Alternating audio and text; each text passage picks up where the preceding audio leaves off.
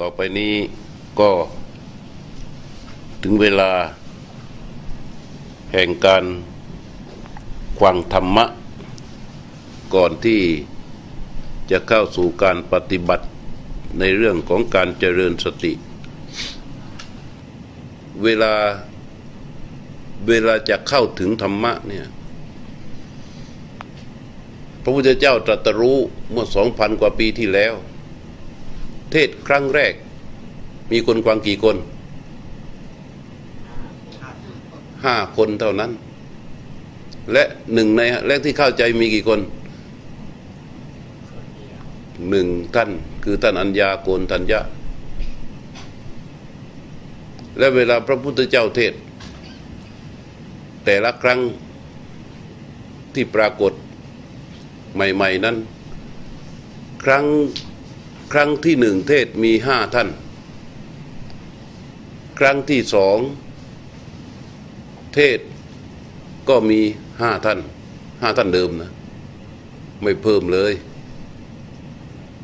ครั้งแรกเทศพระธรรมจักรกับปวัตนสูตรธนัญญาโกนทัญญะได้ดวงตาเห็นธรรมและขอบวชเป็นพระสงฆ์องค์แรก แต่ว่าอีกสีท่านนั้น ได้ถึงพระรัตนตรัย หลังจากนั้นก็พูดเขาเรียกว่าปกินนกะเทศนา พูดเฉพาะพูดพูดเบ็ดเตล็ดทำให้อีกสี่ท่านนั้นเข้าใจ แล้วก็ขอบวชดด้วย เป็นพระโสดาบันหมด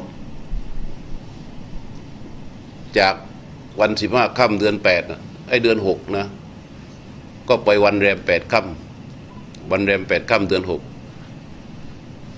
แค่แปดวัน วันนั้นเทศอีกกันหนึ่งเป็นกันที่สอง ชื่ออนัตตลกนสูตร มีผู้ควังเป็นพระแล้วทีนี้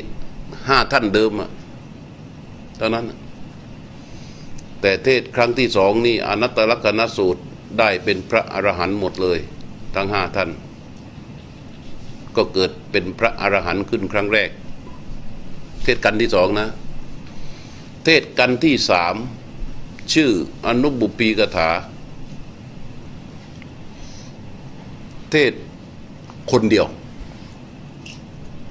คิดดูนะ กันที่หนึ่งครั้งแรกเทศมีห้าของห้าคนฟัง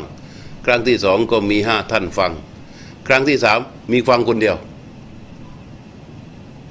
มีฟังคนเดียว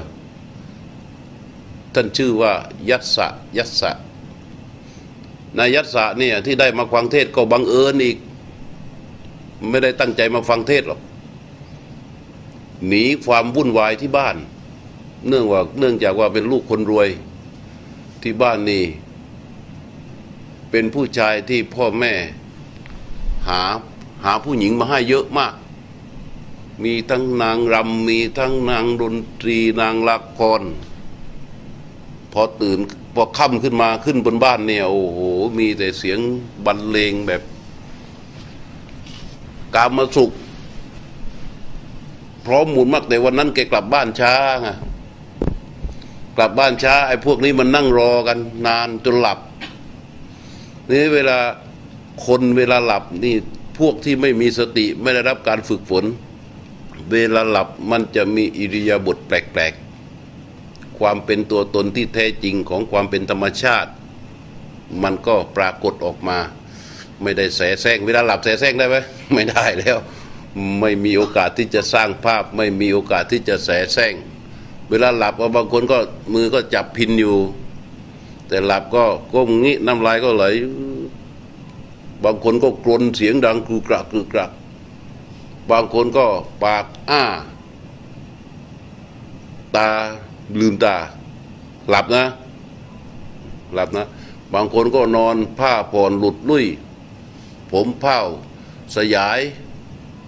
นี่แกเดินขึ้นมาแกกลับมามาช้าขึ้นมาถึงก็เห็น พิจารณามองดูเหมือนซากศพเลย แต่เดิมเห็นว่าสวยเห็นว่าเพราะเห็นว่าน่ารัก เห็นว่ามีสเสน่ห์แต่ว่าวันนี้ขึ้นมาโอ้โหเหมือนกับกองของซากศพที่วางเรียรายอยู่ในห้อง ไอ้นายคนนี้ ชื่อทันยัสสะไม่กล้าที่จะก้าวเดินต่อไปอีก ดูแล้ว มันวุ่นวายหัวใจมาก ตัดสินใจเดินออกจากบ้านหลังนี้ เดินลงไปเรื่อยๆ แบบไม่มีจุดหมาย พร้อมกับความรู้สึกสับสนในใจของตนเองว่านี่หรือคือความสุข มันเป็นความขัดข้อง มันเป็นความวุ่นวายใจ มันเป็นความไม่สงบเลย มันเป็นความขัดข้อง มันเป็นความวุ่นวาย มันเป็นความไม่สงบเลยและนี่หรือคือชีวิตนี่หรือคือความสุขสงสัยอย่างเงี้ยเดินบนไปเรื่อยแล้วก็สรุปความก็ว่าเดินไปว่า ที่นี่ขัดข้องเนาะที่นี่วุ่นวายเนาะจะทำอย่างไรดีหาทางออกไม่ได้ณขณะนั้น พระพุทธเจ้าประทับอยู่ มันเดินผ่านหน้าพระเจ้า พระเจ้าก็เลยตรัสพระวาจาว่า ที่นี่ไม่วุ่นวายเนาะที่นี่ไม่ขัดข้องเนาะ ที่นี่สงบแล้ว คนที่มันร้อนอยู่ ร้อนแบบเหือดแห้ง ร้อนแบบหิวกระหาย เมื่อได้เห็นหรือได้สัมผัสหรือได้ยิน ว่ามีน้ำที่เย็นชุ่มฉ่ำมีน้ำที่บริสุทธิ์ จะรู้สึกยังไง นึกภาพเหมือนเราไปเดินในทะเลทราย เราหาน้ำไม่ได้ จะหาน้ำอย่างเดียวเลย แต่เราหาน้ำไม่ได้ แต่สิ่งที่เกิดขึ้นคือความหิวกระหายความร้อนความเหือดแห้งที่เกิดขึ้นกับกายของเรา ใจเรารู้สึกอย่างนั้นพอเราเดินไปถึงนี่ถ้าเราเห็นน้ำความรู้สึกของเราเป็นยังไง มันจะมีการสารต่อกับสิ่งที่เห็นใช่ไหม อย่างอย่างอย่างตรงไปตรงมาเลย เหมือนกันอะคนที่ใจมีความทุกข์มาก ร้อนมาก วุ่นวายมาก หาทางออกไม่ได้ แล้วมันตันเดินไปอย่างไร้จุดหมายเลื่อนลอยพอได้ยินครับว่าที่นี่ไม่ขัดข้องหนอ ที่นี่ไม่วุ่นวายหนอ ที่นี่สงบแล้ว ทุกอย่างในการ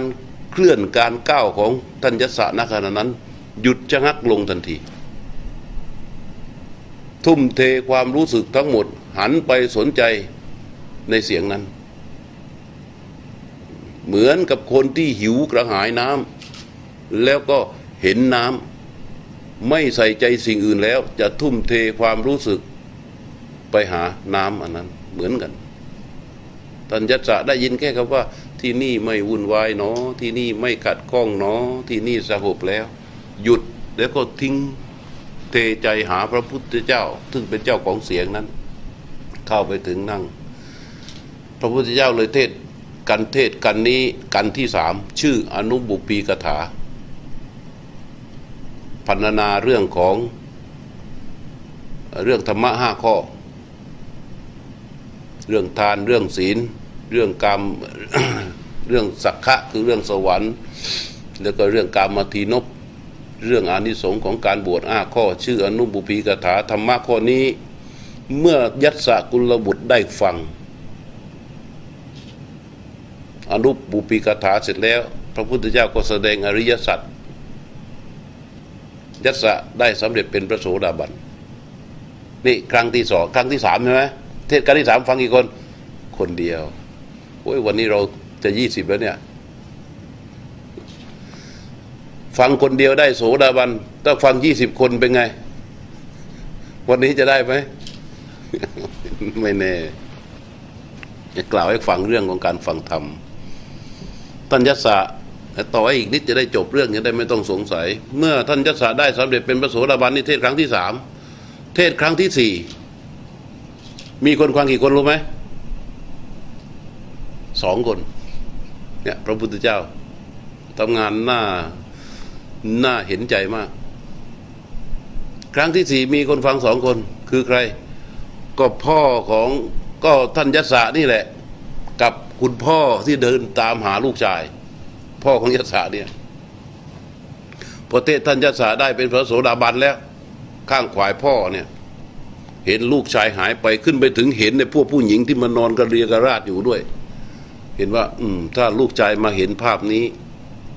มีปัญหาแล้ว มีปัญหาแล้ว ออกจากบ้านวิ่งตามหาลูกชายทันทีเลย เรียกไปเรื่อยร้องเรียกไปด้วย ด้วยความเป็นพ่อที่ห่วงลูก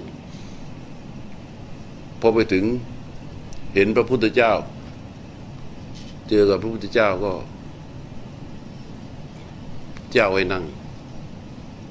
ยัตสานั่นน่ะ ยังไม่ได้เจอกันนะพ่อลูกอะ่ะคือพ่อเนี่ยยังไม่เห็นลูก แต่ลูกรู้ว่าพ่อมาถึง พระพุทธเจ้าก็เทศกันเดิม อนุบุพีกถากับอริยตสีให้พ่อยัตสาคุณระบุฟัง พ่อของยัตพ่อยัตสาเนี่ย คุณพ่อเนี่ยฟังแล้วก็ได้เป็นพระโสดาบันเหมือนกันแต่ลูกที่เป็นพระโสดาบันแล้วนั่งอยู่ข้างๆโน้นหลบฟังอยู่ข้างๆโน้นฟังซ้ำอีกครั้งหนึ่งสำเร็จเป็นพระอารหันต์ เนี่ยเทศครั้งที่สามไอ้เทศกันต่อมาเป็นครั้งที่เท่าไหร่เนี่ยสี่เนี่ยพระเจ้าเทศทำงานน่าเห็นใจมากเลย แล้วพ่อของยศะเนี่ย คืออุบาสกคนแรกยัตสากุลบุตรนั่นไม่ได้เป็นอุบาสกพอสำเร็จเป็นพระโสดาบันแล้วก็สำเร็จเป็นพระอรหันต์บวชเป็นพระเสีย ก็ไม่ทันได้เป็นอุบาสก อุบาสกคือผู้ที่กล่าวถึงพระรัตนตรัย เมื่อตอนพระพุทธเจ้าตรัสรู้มีพระพุทธและก็พระธรรม หลังจากนั้นมาเทศธรรมจักรกับปวัตนสูตร ท่านอัญญาโกณทัญญะสำเร็จเป็นพระโสดาบัน แล้วบวชเป็นพระสงฆ์เสียก็ไม่ได้เป็นอุบาสกไม่แสดงตัวปฏิญญาณถึง ว่าพุทธังสรนังกัจฉามิ เหมือนที่เราปฏิญาณเมื่อกี้เนี่ยไม่ได้ทำอีกสีท่านนั้นก็ฟังฟังฟังฟังขอบวชเสียอีก ก็เป็นพระเสียเลย ไม่มีอุบาสกจนกระทั่งไปเจอท่านยศะท่านยศะฟังทำเสร็จบรรลุเสร็จบวชเสียอีกก็ไม่ได้เป็นอุบาสกแต่พ่อของท่านยศะมาฟังเสร็จแล้ว ไม่บวชปฏิญญาณตน เป็นอุบาสกถึงพระพุทธพระธรรมพระสงฆ์ว่าเป็นสรณะครั้งแรก ในพุทธศาสนานี้นี่คืออุบาสกคนแรก แล้วก็นิมนต์พระพุทธเจ้ากับท่านยศะเนี่ยให้ไปฉันที่บ้าน พอไปถึงที่บ้าน พระพุทธเจ้าก็เทศกันต่อมา อีกกันหนึ่งกันนี้ก็เทศกันเดิมเลยอนุบุพีกับถาพีกถากับอริยสัจสีเนี่ยให้กับ ภรรยาภรรยาและภรรยาของแม่ของท่านยศะและภรรยาของท่านยศะฟัง ผู้หญิงสองคนนั้นสำเร็จเป็นพระโสดาบัน และปฏิญญาณตนเป็นอุบาสิกา คนแรกรุ่นแรกของพุทธศาสนานี้พระเจ้าเทศมากี่กันแล้วเนี่ยฮะห้ากัน มีคนฟังกี่คน หนึ่งปัญญวัคคีห้าใช่ไหมกันที่สองพระห้ารูปก็ชุดเดิม ไม่มีคนเพิ่มขึ้นนะ คนเดิมนะห้าคนเนี้ยฟังสองรอบ ต่อมายัสสะหนึ่งเป็นหกต่อมาคุณพ่อของท่านยัสสะก็เป็นเจ็ดต่อมาแม่และภรรยาเก้าคน เทศห้าครั้งมีคนฟังเก้าคน แต่ว่าเกิด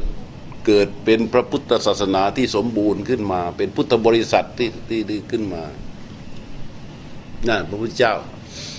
กว่าที่พระพุทธเจ้าจะเทศแล้วมีคนฟังเป็นสิบเอ็ดนหุดสิบเอ็ดนหุดคือสิบเอ็ดหมื่นใช้เวลานาน หลังจากนั้นท่านก็เทศของท่านมาเรื่อยนะ ครั้งที่ว่ามากกว่านั้นก็มีสามสิบคน อืมแต่ในระหว่างที่พักอยู่ที่นั่น จะมีเพื่อนของยัสสะนี่ก็เป็นเพื่อนมากก็ลูกเศรษฐี โอ้ยเพื่อนเยอะ เพื่อนในแวดวงชั้นสูง เพื่อนไฮโซ เพื่อนเยอะ พอเพื่อนมาถึงเห็นยัสสะบวชก็สงสัยแล้ว เพราะว่าเมื่อก่อนเนี่ย เป็นนักก็เรียกนักอะไรอะ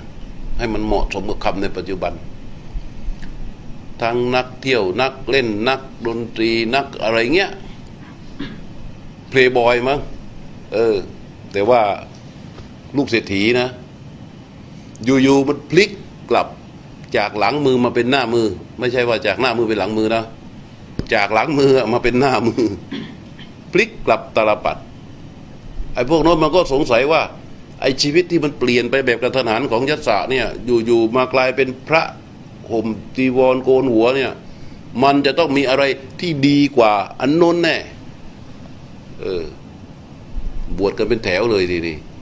พอบวชกันเป็นแถว พระพุทธเจ้าเทศ พวกนี้สอนขึ้นมาทั้งเกิดเพื่อนของยัตสะเนี่ยห้าสิบห้าเพราะฉะนั้นเลยเกิดเป็นกองทัพของพระพุทธเจ้าขึ้นมากองทัพนี้ มีปัญจวัคคีห้าเพื่อนยัตสะห้าสิบห้ายัตสะหนึ่งเป็นห้าสิบหกรุ่นแรกห้าเอาไม่ห้านี่บอกอีปัญจวัคคีห้านุ่นห้าสิบห้าก็เป็นหกสิบหนึ่งใช่ไหมหกสิบเอ็ดท่านเนี่ย เป็นพระอรหันต์รุ่นแรก แล้วพระพุทธเจ้าก็จัดกองทัพครั้งแรกเลย กองทัพเพื่อไปสู้กับโลกใบนี้ ส่งก็เลยว่า พวกเธอจงเดินทางออกไป แยกไปผู้เดียว พุ่งก็ไปเหมือนนอแรดที่พุ่งไปข้างหน้า เจอเจอกุลบุตรกุลธิดาประกาศให้พวกเธอศรัทธาในพระรัตนตรัยให้เห็นจริงในเรื่องของธรรมครั้งแรก กว่าที่จะสืบต่อกันมาจนถึงวันนี้ วันนี้จะพูดเรื่องว่าคำเดียว พูดเรื่องพร้อม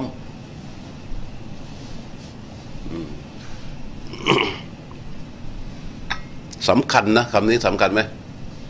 สำคัญมาก พูดถึงเรื่องของความว่าพร้อมคำว่าพร้อมเนี่ย มันเป็นคำพูดที่เป็นหัวใจของการต่อสู้ คำว่าพร้อมมันเป็นคำพูดที่รวมความหมายของความสำเร็จ ไว้ทุกแง่มุมทุกประเด็นเลย จะอะไรก็ตามเราจะต้องพร้อมเสมอ ถ้าเราไม่พร้อม เราก็จะเสียโอกาสในส่วนที่เราไม่พร้อมนั้นไป ประเทศไทยยกตัวอย่างเนี่ยในละแวกนี้ ประเทศไทยเสียเอกราชสองครั้ง แต่มาครั้งหลังเนี่ยเราไม่ค่อยเสียโอกาสอะไรเลย เพราะเราค่อนข้างจะเป็นประเทศที่พร้อมกว่าประเทศอื่น และไม่ใช่ว่าเราจะสงบจริง ๆ นะ เราถูกรุกรานทุก ๆ ด้านเหมือนกันทั้งภายนอกและภายในเกิดเหตุการณ์ขึ้นเยอะแต่มันรับมือได้ เพราะว่าเราส่วนใหญ่เราพร้อม จะไม่พร้อมที่สุดก็ช่าง เกิดสงครามแต่ละครั้งส่วนมาก เราผ่านไปด้วยดีเพราะความพร้อมของเรา แต่พร้อมวันนี้เราไม่ได้พูดกันพร้อมเรื่องนะไม่ได้พูดกันเรื่องพร้อมของเรื่องการทำสงครามอะไร แต่เราพูดกันเรื่องของความพร้อมในการทำสงครามชีวิต ชีวิตนี้อยู่ในสมรภูมิเหมือนกันตราบดาบใดที่เรายังไม่ตาย เราเคลื่อนไหวอยู่ในโลกนี้ เราก็อยู่ในสมรภูมิของชีวิตเหมือนกัน ซึ่งจะต้องทำสงครามอยู่ตลอดเวลา และสงครามวันนี้เรียกว่าสงครามชีวิต เราจะต้องทำอย่างไรให้เราพร้อม ถ้าเราไม่พร้อม เราก็จะสู้ไม่ได้ เราจะชนะบางอย่างไม่ได้ และเราก็เดินต่อไม่ได้ เป้าหมายของเราก็จะไปไม่ถึงไหน ถ้าหากว่าในแง่ของโลกที่เราจะต้องพร้อม วันนี้เสดอง่ายๆ เอาห้าสอนะสอเสือมั่งสอสารามั่ง ความพร้อมที่หนึ่งคือสุขภาพ สอแรกนะ พร้อมที่สองสอที่สองคือศึกษาดี หนึ่งสุขภาพดีสองศึกษาดีสอสาราแล้วสามเศรษฐกิจดี ต้องมีดีด้วยนะ สุขภาพดี ศึกษาดี เศรษฐกิจดี พร้อมที่สี่สังคมดี พร้อมที่ห้ามนุษย์สัมพันธ์ดี พร้อมที่หก ศีลธรรมดีสี่ข้อห้าข้อหกสอเลยอะทีเนี้ยสุขภาพดีแทบจะไม่ต้องพูดถึงเลย ถ้าหากว่าไม่ดูแลร่างกายนี้ให้ดี มันจะเป็นตัวตั้งต้นสำหรับที่จะเดินต่อไป มันก็เดินไปไหนไม่ได้ ไม่ว่าเราจะมีเป้าหมายแค่ไหน เราก็จะต้องดูแลร่างกายของเราสุขภาพของเราให้ดีไว้ สุขภาพไม่ใช่ว่าเรื่องที่เราจะไปละเลยมัน มันเป็นต้นทุนก้อนแรกสำหรับที่จะต้องไปลงทุนทำอันใดก็ได้ แม้กระทั่งการปฏิบัติธรรมเนี่ยถ้ามันไม่ดีแล้วเป็นไง ถ้าสุขภาพไม่ดีร่างกายไม่ดี มีบางคนนั่งแล้วนั่งไม่ได้ เพราะว่าร่างกายไม่อำนวยสำหรับที่จะนั่ง กระดูกไม่ดี มั่งหลังไม่ดี มั่งขาไม่ดี มั่งอะไรก็ตามเถอะ มันเป็นต้นทุนจำไว้เลย มันเป็นต้นทุน ส่วนใหญ่แล้วก็การดูแลสุขภาพให้ดีนี่ตมาไม่ต้องพูดเราเก่งกว่า พวกท่านเก่งกว่า แต่ว่าสิ่งที่ควรจะดูแลในเรื่องของสุขภาพให้มันดี คือเรื่องของอาหารก็เรียกอาหารอารมณ์อาจม ในเรื่องอาหารเรื่องของอารมณ์ เรื่องของการระบบขับถ่าย ในเรื่องสุขภานามัยต่าง ๆ มันมีสอนกันเยอะมากเลยนี้ เก่งกว่าพระอีกเรื่องของเราดูแลร่างกายนะ แต่เรื่องหนึ่งที่เป็นผลต่อสุขภาพมากคือเรื่องของอารมณ์ เรื่องของอารมณ์เนี่ยบางคนบอกว่า ไม่มีผลต่อสุขภาพ แต่แท้ที่จริง มันมีผลมากนะ ในเรื่องของการแพทย์เขาก็บอกไว้ ในเรื่องอารมณ์นี้ เราจะต้องควบคุมมันให้ได้ แล้วก็ต้องรู้วิธีคลายอารมณ์เบื้องต้นให้เป็น ถ้าหากว่าเราเป็นผู้ใช้ชีวิตตกอยู่ภายใต้อำนาจของอารมณ์ นอกจากเราเอาดีได้ยาก สุขภาพเราก็แย่ด้วย อารมณ์ที่ว่ามันไม่ดีส่วนใหญ่มันปรุงแต่งมาจากความพยาบาท อิจฉาริษยาความริษยาเนี่ยทำลายสุขภาพไหม เชื่อไหมว่ามันทำลายบางคนไม่ค่อยเชื่อความโกรธอย่างเงี้ย แต่ริษยาเนี่ยทำลายแน่เลย มันแรงมันเกลียวมันเป็นใยเกลียวทางความรู้สึก ทางอารมณ์ที่รุนแรงมาก มันสามารถที่จะทำอะไรก็ได้ ยิ่งกว่าความโลภอีกนะ ความโลภบางทีเมื่อไปถึงทางที่มันเดินไปไม่ได้เนี่ย มันหยุด ความโลภนะ ถ้าว่ามันจะต้องเจ็บตัว ถ้าว่ามันจะต้องเสียอะไรไป ถ้าว่ามันจะต้องอะไรเนี่ย มันจะหยุด แต่ความอิจฉาริษยาเนี่ยไม่หยุด ไม่หยุด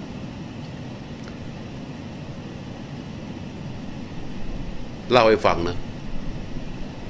มีคนสองคน ไอ้คนหนึ่งโลภไอ้คนหนึ่งริษยาเนี่ย ดูว่ามันริษยามันทำลายสุขภาพไหมไอ้คนริษยาเนี่ย มัน ขี้เกียจเหมือนกัน แต่ว่าอยากรวย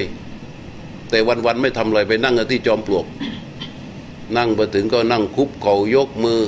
ไหว้บวงสรวงเทวดา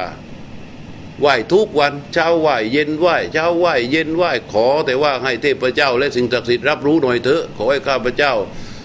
มีเงินมีทองร่ำรวยขึ้นมาสักทีเถอะจะได้สบายเหมือนอย่างคนอื่นเขาไหว้บวงสรวงไหว้ทุกวันทุกวันจนเทวดาทนไม่ได้อะ ไอ้เทวดาผู้ให้พรทนไม่ได้ทำไงลงมาแหละทีนี้บอกว่าได้แล้วพวกเจ้าขอจนข้ารำคาญแล้วเอาจะให้มีข้อแม้อยู่อย่างเดียว คือคนหนึ่งเนี่ย คนที่ขอครั้งหลังสุดเนี่ย จะได้มากกว่าคนที่ขอครั้งแรกสองเท่า เข้าใจไหมคนที่ขอหลังอะ จะได้มากกว่าคนที่ขอก่อน คือหนึ่งเท่าอะถ้านู่นได้มาหนึ่งอันนี้ต้องได้สองสองคนนั่งอยู่อะทีนี้มันไม่มีใครกล้าขอก่อน พอขอกลัวไอ้คนอื่นมันจะได้มากกว่า เนี่ยโลภกับริษยาเห็นไหมแต่ไอ้คนโลภมันคิดไปคิดไปคิดไปมันตันนะขอแล้ว ไอ้นุ่มมันจะได้สองเท่า มันก็ไม่ยอมทำอะไร ไม่ยอมขอ ไอ้คนริษยาเนี่ยมันก็คิดคิดเหมือนกัน คิดไปคิดมา ตกลงสองคนนี้ใครขอก่อนรู้ไหมโลภกับริษยาฮะใครขอก่อนฮะไอ้ริษยามันขอก่อนนะแล้วมันขอว่ายังไงรู้ไหมมันขอบอกว่า ขอให้ข้าพเจ้าตาบอดข้างหนึ่ง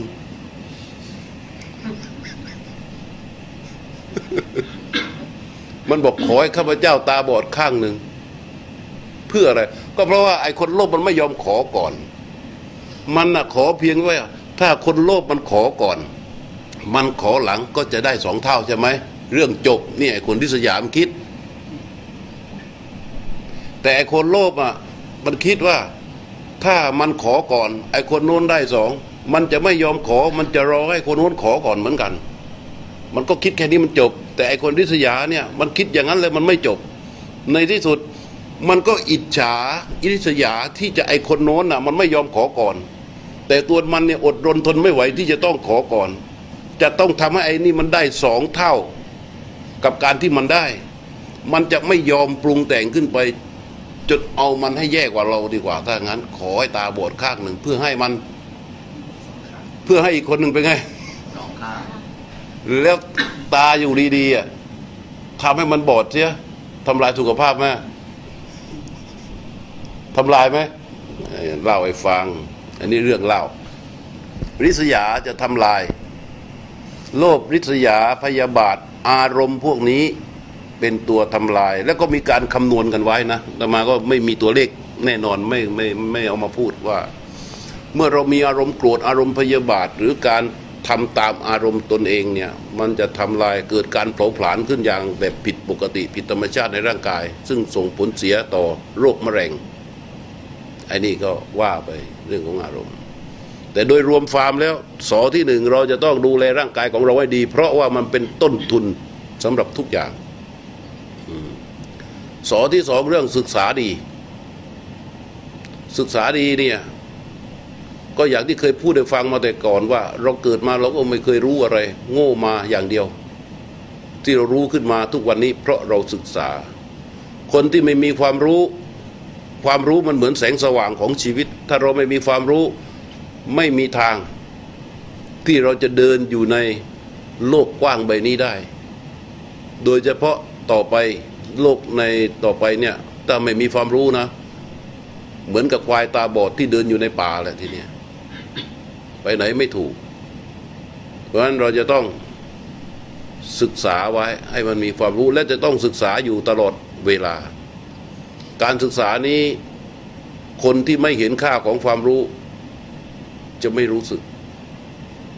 แต่เมื่อเราเรียนจบในระดับหนึ่งระดับหนึ่งระดับหนึ่งระดับหนึ่งเนี่ยเราก็จะรู้ว่าภูมิของความรู้ที่มันเพาะอยู่ที่ใจของเรา มันทำให้เกิดการตัดสินใจที่ไม่เหมือนกัน เอาเฉพาะตัวการรู้ความสุขการความรู้การศึกษาเนี่ยคนที่จบในมหาวิทยาลัยในระบบการศึกษาในปัจจุบัน แต่ละระดับภูมิของความรู้จะต่างกัน คนจบป .4 เนี่ยอย่างยกตัวอย่างง่าย ๆ วัด หรือองค์กรอะไรก็ช่างเถอะคนที่มีหัวเป็นหัวหน้าที่มีอำนาจในการตัดสินใจชั้นเด็ดขาดเนี่ยถ้าไม่มีภูมิความรู้ การตัดสินใจจะต่างกัน การทำงานก็จะแตกต่างกัน วันอย่างพวกอาตมาเมื่อก่อนสงสัยว่าทำไมไอ้พนักงานไปจดมิเตอร์ไฟฟ้าเคยเห็นไหมที่บ้านเนี่ยสังเกตดูพวกที่จดมิเตอร์ไฟฟ้า เมื่อก่อนเนี่ย เราดูดิเดี๋ยวนี้มันต้องเอาพวกไหนโอ้ปริญญาตรีทั้งนั้นนะอย่างต่ำสงสัยทำไมมันต้องเอาทั้งปริญญาแค่ไปจดมิเตอร์ไฟฟ้าได้ไปคือกดจึ๊กจึ๊กจึ๊กแล้วไม่ได้ทำอะไรเลย กดจึ๊กจึ๊กจึ๊กจึ๊กแล้วไม่ได้ทำอะไรเลยโอ้มันต่างกันตรงไหนรู้ไหม เอาคนที่ว่าอ่านออกเขียนได้ไปทำก็ได้ ไม่จำเป็นจะต้องใช้ แต่ภูมิมันไม่เหมือนกัน ภูมิมันไม่เหมือนกัน เจ้าวาดส่วนใหญ่ในวัดที่ตกเป็นเครื่องมือของผู้หวังผลประโยชน์ แล้วในที่สุดตนเองต้องพังไปส่วนใหญ่ไม่มีภูมิทางความคือรู้แต่รู้แต่ทางธรรมแต่ไม่รู้เรื่องโลก อาศัยแต่ว่าตัวเองบริสุทธิ์ไว้ใจคนอื่นอย่างเดียว ภูมิส่วนนี้ไม่มี จะไปมีอำนาจในการตัดสินใจสั่งการบริหารไม่ได้ เดี๋ยวนี้ก็เป็นอย่างเงี้ยเหมือนกันแหละเหมือนกับชีวิตของเราเนี่ยแหละเพราะฉะนั้นการศึกษาเราจะต้องศึกษาให้มันเยอะไว้ โดยเฉพาะในส่วนที่เรามีความชำนาญ มีความถนัด จะต้องศึกษาเพิ่มเติม เพื่อให้มันแตกฉานในส่วนนั้น เราต้องรู้ด้วยตัวของเราเองว่าเราถนัดอะไรชำนาญอะไร มีความเชี่ยวชาญในเรื่องอะไร แล้วเราก็ศึกษาในเรื่องเหล่านั้น ให้มันแตกฉานยิ่งขึ้นยิ่งขึ้น มันจะได้ประกอบนอกจากเป็นวิชาแล้ว มันจะได้เป็นศิลปะ เพื่อก่อให้เกิดทักษะในการที่จะนำไปใช้ ในสงครามชีวิต อันนี้เรียกว่าการศึกษาดี ซึ่งเราก็เข้าใจกันอยู่แล้วแหละสอที่สาม คืออะไรแล้วอะเศรษฐกิจดีโอ้ข้อนี้ไม่ต้องพูด อืม ไม่ต้องพูดเลย เดี๋ยวนี้ ยิ่งเดี๋ยวนี้นะ ยิ่งลำบากมาก เศรษฐกิจดี คืออะไร ไอเศรษฐกิจรู้แหละ แต่เศรษฐกิจดีคืออะไร ในชีวิตเรา เศรษฐกิจดีให้มองที่ไหน ที่เหลือจำไว้ เดือนเท่าไหรได้ไม่สน จะได้มาเดือนละแสนเดือนละล้านไม่ว่า เดือนละแสนเดือนละล้านที่รับมาเนี่ยไม่ถือว่าดี แต่ดีดูที่ไหน ดูที่ไหนรู้ไหมดีอะดูที่เหลือ ถ้าทำงานเดือนละห้าพันจ่ายหักลบกลบเสร็จเรียบร้อยแล้วเหลือเดือนละห้าร้อยไอ้นี่เป็นไง ดี แต่ถ้าเดือนละห้าหมื่นจ่ายหักลบน้ตเสร็จเรียบร้อยแล้ว ติดลบสองพันเป็นไง ไอ้นี่เป็นไง แย่ แย่ถ้าเดือนละล้านถ้าหักแล้ว ติดลบแล้วก็ แย่แล้ว เศรษฐกิจดีเขาบอกว่าให้ดูที่เหลือ มีรายรับรายจ่ายแล้วก็รายเหลือ เศรษฐกิจเป็นเรื่องสำคัญไหมสำคัญ แต่ว่ามันสำคัญในส่วนไหน มันสำคัญในส่วนที่จะอำนวยความสะดวกต่อการใช้ชีวิตของเรา ถ้าเราไม่ดียิ่งเดี๋ยวนี้นะ เดี๋ยวนี้เขาเหมือนกับหลอกเรา เราเหมือนกับถูกจับเข้าไปอยู่ในกล่องพลาสติกใสๆที่มองเหมือนกับว่าโอ้กว้างไกลเหลือเกิน แต่มันเดินไปไม่ได้ แล้วในกล่องนั้นเดี๋ยวก็ก็หยอดอาหารให้กิน แล้วก็แย่งกัน เดี๋ยวก็หยอดไอ้โน้นให้ เดี๋ยวก็หยอดอันนี้ให้ เดี๋ยวก็หยอดอันนี้ให้ เหมือนเหมือนกับไก่ที่อยู่ในล้าวไก่ ที่เขาเลี้ยงไว้น่ะโอ้ยไม่ต้องไปหากินไม่ต้องไปเดิน ไม่ต้องไปขุด ไม่ต้องไปคุยไม่ต้องไปเคลียร์เดี๋ยวเขาก็เทมาใส่ไอ้ไอ้นั่นให้แล้วก็กินแย่งกันนะแล้วหลังจากกินเสร็จแล้วแย่งกันกินด้วยนะแล้วแย่งตัวเมียกันอะไรกัดกัน แต่หารู้ไหมเช้าขึ้นมาเป็นไงเขาก็เปิดคอกล้วงมาเชือด เปิดคอกล้วงมาเชือด เปิดคอกล้วงมาเชือด ชีวิตเราในเรื่องของเศรษฐกิจถ้าเราไม่ดูแลในเรื่องของรายรับรายจ่ายในเรื่องของการใช้จ่ายในเรื่องต่างๆ เหล่านี้ให้ดี เราก็จะเหมือนถูกหลอก คนหนึ่งอะในกระเป๋าสตางค์มีบัตรเครดิตบางคนห้าใบสิบใบพกกันเยอะบางคนแต่ละใบเต็มหมดแล้วนะ ตันหมดแล้วนะ มันอะไรนักหนาเนี่ย เวลาเรากินข้าวเราก็กินเป็นไง มื้อหนึ่งกี่ชาม เวลาเราสวมเสื้อผ้าเราใส่ทีกี่ตัว แต่งทีกี่ชุด โอ้โห เวลานอนทีเรานอนเตียงกี่ลูกขับรถ เราขับรถทีหนึ่งอะกี่คัน คันเดียว คันเดียวเราขับตอนขับรถเรานั่งกี่ที่นั่ง ที่นั่งเดียว ตอนเงินเดือนหนึ่งหมื่นบาท มีรถคันหนึ่งผ่อน พอเงินเดือนเดือนละห้าหมื่นซื้อคอนโดผ่อนพอเงินเดือนขึ้นมาร่วมร่วมแสน ไม่เอาแล้วรถคันเดิมเปลี่ยน พอเงินรายได้มันอย่างอื่นเข้ามาอีก ใช้อาชีพเสริมทำงานพิเศษอีก ชีวิตนอกเหนือจากการทำงานแล้วทำอะไร ดูเบอร์ชัว ดูโฆษณา ดูประชาสัมพันธ์ โดยเฉพาะอย่างยิ่งเดี๋ยวนี้มันเข้าไปในทางเขาเรียกอินเทอร์เน็ตเข้าไปถึงชอบอะไรแล้วกด ชอบอะไรแล้วกด ชอบอะไรแล้วกด ชอบอะไรแล้วกด เสร็จแล้วก็ ทำงานจ่ายจ่ายจ่ายจ่ายผ่อนจ่ายผ่อนจ่ายผ่อนจ่าย มันมีความสุขเกินกว่าการกินข้าวหนึ่งมื้อไหมมันมีความสุขเกินกว่าการที่เรานอนบนเตียงแคบๆไหมมันมีความสุขเกินกว่าที่ว่าเรานั่งขับรถพวงมาลัยแล้วเรานั่งอยู่คนเดียวไหมมันไม่มีอะไรเกินเลยไปกว่านั้นเลย ทั้งหมดที่มันเหลือหรือมันเกินเลยออกไปนั้น มันเป็นความที่เรียกว่าตัณหาล้วนๆไม่มีอย่างอื่น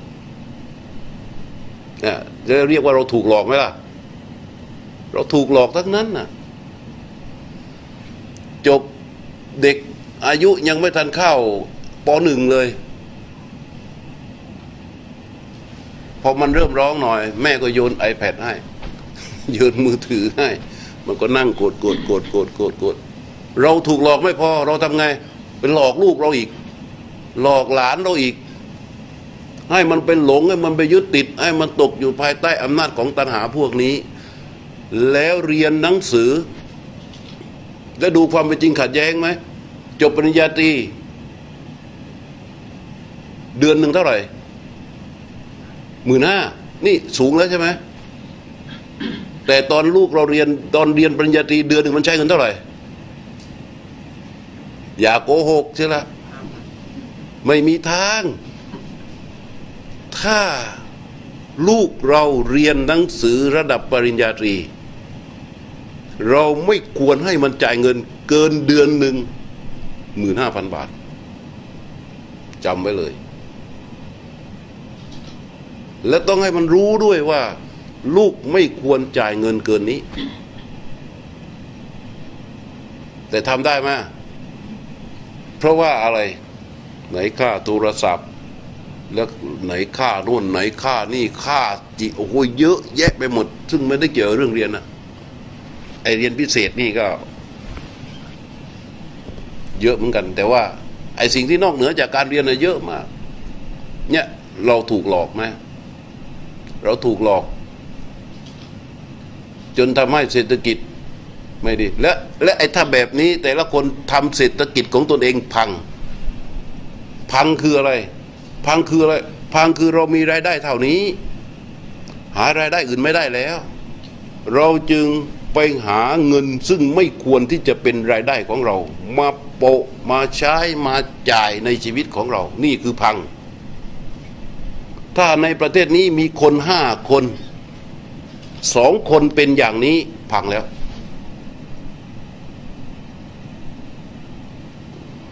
ก็ในครอบครัวเรามีห้าคนคิดดูดิ พ่อแม่ลูกสามคน ถ้าพ่อมีรายได้เดือนละสองหมื่นแต่มีหนี้สินที่จะต้องรับผิดชอบในการใช้จ่ายเดือนละสองแสนแม่มีรายได้เดือนละหนึ่งหมื่นแต่มีหนี้สินจะต้องรับผิดชอบในรายเดือนเนี่ยสามแสนลูกพออยู่พอเลี้ยงตัวเองสองสามคน ครอบครัวพังไหม พังแล้ว ถ้าสองในห้าเป็นแบบนี้พังทันที แล้วประเทศนี้ก็เหมือนกัน และทุกประเทศเศรษฐกิจของโลกแต่ละประเทศที่มันเดินก็ไปสู่ความหายนะทั้งนั้น เพราะอะไร เพราะเรื่องนี้แหละ เพราะเรื่องนี้แหละ ในอดีตเป็นอย่างไร ในปัจจุบันก็เป็นอย่างนั้น และในอนาคตมันก็จะเป็นอย่างนี้แหละ ถ้าหากว่าไม่ดูแลเศรษฐกิจได้ดี พังหมดอะอย่าหวังเลยเรื่องของความสุข สุดท้าย มีบางคนไปเวลาเวลาไปประสบเรื่องพวกนี้แล้วไปวัดหลวงพ่อสะดอกเคราะห์ไอทีหลวงพ่อทำไงอะขันน้ำมนต์มาสวดสวดสวดสวดสวดเอาไม้ยาคาจุ่มน้ำมนต์ตีปกปกปกเออ ดีแล้ว กลับไปเป็นไงโอ้ยหลวงพ่อพรมน้ำมนต์ให้แล้วนี่ สะดอกเคราะห์แล้วใช่ไหม เอาละเข้าไปถึงเขาหาคนโน้นหาคนนี้ ยืม ยืมมาตั้งทุน เพราะว่าดวงดีแล้วนี่ เคราะห์หมดแล้วนี่ ทุกหมดแล้วนี่ อุปสรรคหมดแล้วนี่ ก็เอามาลงทุน จมหายก็ไปอีก เพราะฉะนั้นเรื่องเศรษฐกิจเป็นเรื่องที่เราจะต้องระมัดระวังพระพุทธเจ้าสอนด้วยศัพท์เดียว สันโดษ สันโดษเนี่ย ถ้าเข้าใจแล้วก็โลกนี้นะ จะไม่เกิดการแข่งแย่งกันขนาดนี้ สันโดษแปลว่า ยินดีพอใจในสิ่งที่ตนมี มันมีความหมายมาก พระเจ้าอยู่หัวนำมาสอนหลักเศรษฐกิจพอเพียง มาจากศัพท์ภาษาบาลีว่า สมะชีวิตา คือใช้กำลังทรัพย์ให้ เหมาะกับชีวิต พระพุทธเจ้าสอนว่าสันโดษสันโดษนี่คือยินดีในสิ่งที่มี มันจะดับการทยานออกของจิตเรา ตัดตัวตัณหาเรียกว่าริดรอนความอยากออกไปจากชีวิตได้เยอะตัวสันโดษแต่ว่ามันต้องฝึก เหมือนคนเนี่ยไปทอดแหรู้จักคนทอดแหไหมไปทอดแหเหวี่ยงตูมเข้าไป สร็จแล้วมันก็โดดลงไปในน้ำเอามือไปถึงดำน้ำเสร็จเอามือไปถึงตบตบตบตบตบตบตบดูว่าติดปลาอะไรมาบ้างโอ้โห มันไปเจอไอ้ช่อนตัวเบลเลอร์เลยนะ มันไม่ดูแล้วไอ้ตัวเล็กตัวน้อย จับไอ้ตัวช่อนนี่มาจับกดเสร็จแล้วก็เอามือล้วงไปใต้ตีนแหน่ะ ที่มันเป็น เป็นลูกพรวนเหล็กอะล้วงเข้าไปล้วงเข้าไปล้วงเข้าไปล้วงไปก็ก็จับตัวปลาออกมาใช่ไหมเพื่อเอาขึ้นก่อน พอดึงออกปุ๊บมันหลุดมือออกไป นึกภาพดูสิพอตอนติดติดปลาตัวใหญ่นี่ใจมันเป็นไง โอ้สบายแล้ววันนี้ล้วงเข้าไปยิ้มแล้ว พอหลุดออกมาปั๊บจิตมันโดนบีบคั้น เหือดแห้งทันทีเลย หมดอะไรเลย ขึ้นน้ำสาวแหขึ้นมานี่แบบ แบบไม่มีรสชาติของชีวิตแล้ว ทั้งทั้งที่ในขณะที่มันสาวขึ้นมานะปลาตัวเล็กตัวน้อยโอ้โหติดมาเยอะมากนะแต่ไม่หมดเลย ไม่มีความรู้สึกยินดีพอใจเลย เข้าใจคำว่าสันโดษไหมไม่มีความรู้สึกยินดีพอใจเลยที่มันสาวขึ้นมา เพราะใจมันไปไหนอะมันไปหาแต่ไอปลาตัวใหญ่ที่มันหลุดมือไปแล้ว เออพอเสร็จแล้วทำไง ก็ไอทำไปตามหน้าที่นั่นแหละเก็บไอปลาลูกนี้ใส่กระชังขึ้นมาก็ปิดปิดปิดปิดแบกกลับบ้าน คนอื่นเขาเห็นโอ้โหโชคดีจังนะได้ปลาตั้งเยอะ แต่มันเป็นไง ไม่รู้สึกยินดีพอใจไม่รู้สึกมีความสุขกับสิ่งที่ได้เลยเดินไปด้วยแบบใจยังหงุดหงิดอยู่กับไอปลาตัวใหญ่ที่มันหลุดออกไปอะกลับไปถึงบ้านภรรยาทำกับข้าวออกปลาที่ตัวเองได้มาเนี่ย แกงให้กินอย่างอร่อยอร่อยคนอื่นก็กินกันโอ้ยยิ้มแย้มแจ่มใสมันเป็นไง ไม่มีความสุขเกินมันใจมันไปไหนอะมันไปอยู่ที่ปลาตัวใหญ่โน่นน คำว่าสันโดษเนี่ย อย่าส่งใจ ไปยินดี อยากได้พอใจในสิ่งที่ไม่ใช่เป็นของตนเอง จงภูมิใจและยินดีพอใจในสิ่งที่ตนเองมี เรามีอะไรจงยินดีและพอใจในสิ่งที่เรามี เอาไว้ก่อน เพื่อที่จะให้มันริดร้อนความอยากอันเกินเหนือไปจากนั้น เนี่ยเรียกว่าสันโดษซึ่งพวกนี้เป็นเรื่องราวของการบริหารเศรษฐกิจสอต่อไปคืออะไรสิ่งที่ฮะสิ่งสิ่งสิ่งครับเอ้ยยังอยากต่อไปนี่คือนอกจากสุขภาพดี ศึกษาดีเศรษฐกิจเศรษฐกิจดี ต่อไปต้องสังคมดี เราอยู่คนเดียวในโลกไม่ได้ วันนี้ พูดเบาๆนะเนี่ยธรรมะเบาๆอย่างนั้นนะเราอยู่ในโลกคนเดียวไม่ได้ คนก็บอกว่าเรานี่เป็นสัตว์สังคม ต้องคลุกคลีอยู่กับคนถ้าจับเราตัวเราคนเดียวนั่งปุ๊บแล้วมองไปทางหน้า ทางหลังทางซ้ายทางขวาข้างบน เรามีเส้นใยที่จะเชื่อมต่อกับบุคคลเยอะแยะมากมายอะเราก็เรียกว่าสัตว์สังคมอย่างนี้ อยู่คนเดียวไม่ได้ เกิดมากับคน ถูกเลี้ยงดูมากับคน เรียนหนังสือกับคน มีเพื่อนเป็นคน มีคู่ก็เป็นคน เจ็บป่วยไม่สบายก็รักษากับคนทำงานกับคน มีหัวหน้าเป็นคน มีเพื่อนร่วมงานเป็นคน มีลูกน้องเป็นคน มีสามีเป็นอะไรคนภรรยาก็คน เออตตาย เวลาตาย เจ็บป่วยรักษาคนแล้วเวลาตายก็อาศัยคนอีกนะ พาไปวัด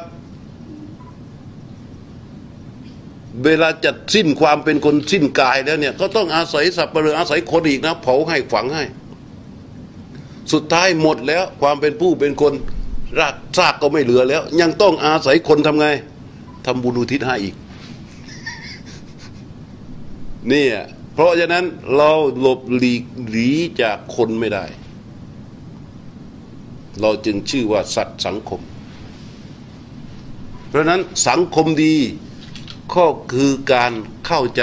สถานภาพของตนเอง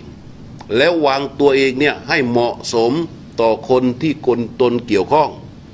ต่อสถาบันที่ตนอยู่ ต่อองค์กรที่ตนอยู่เนี่ยสังคมดี สังคมดีไม่ใช่ว่าเราจะต้องไปเลือกอยู่ในที่ดี ๆ บางทีมันเลือกไม่ได้ แต่เราอยู่ในสังคมใด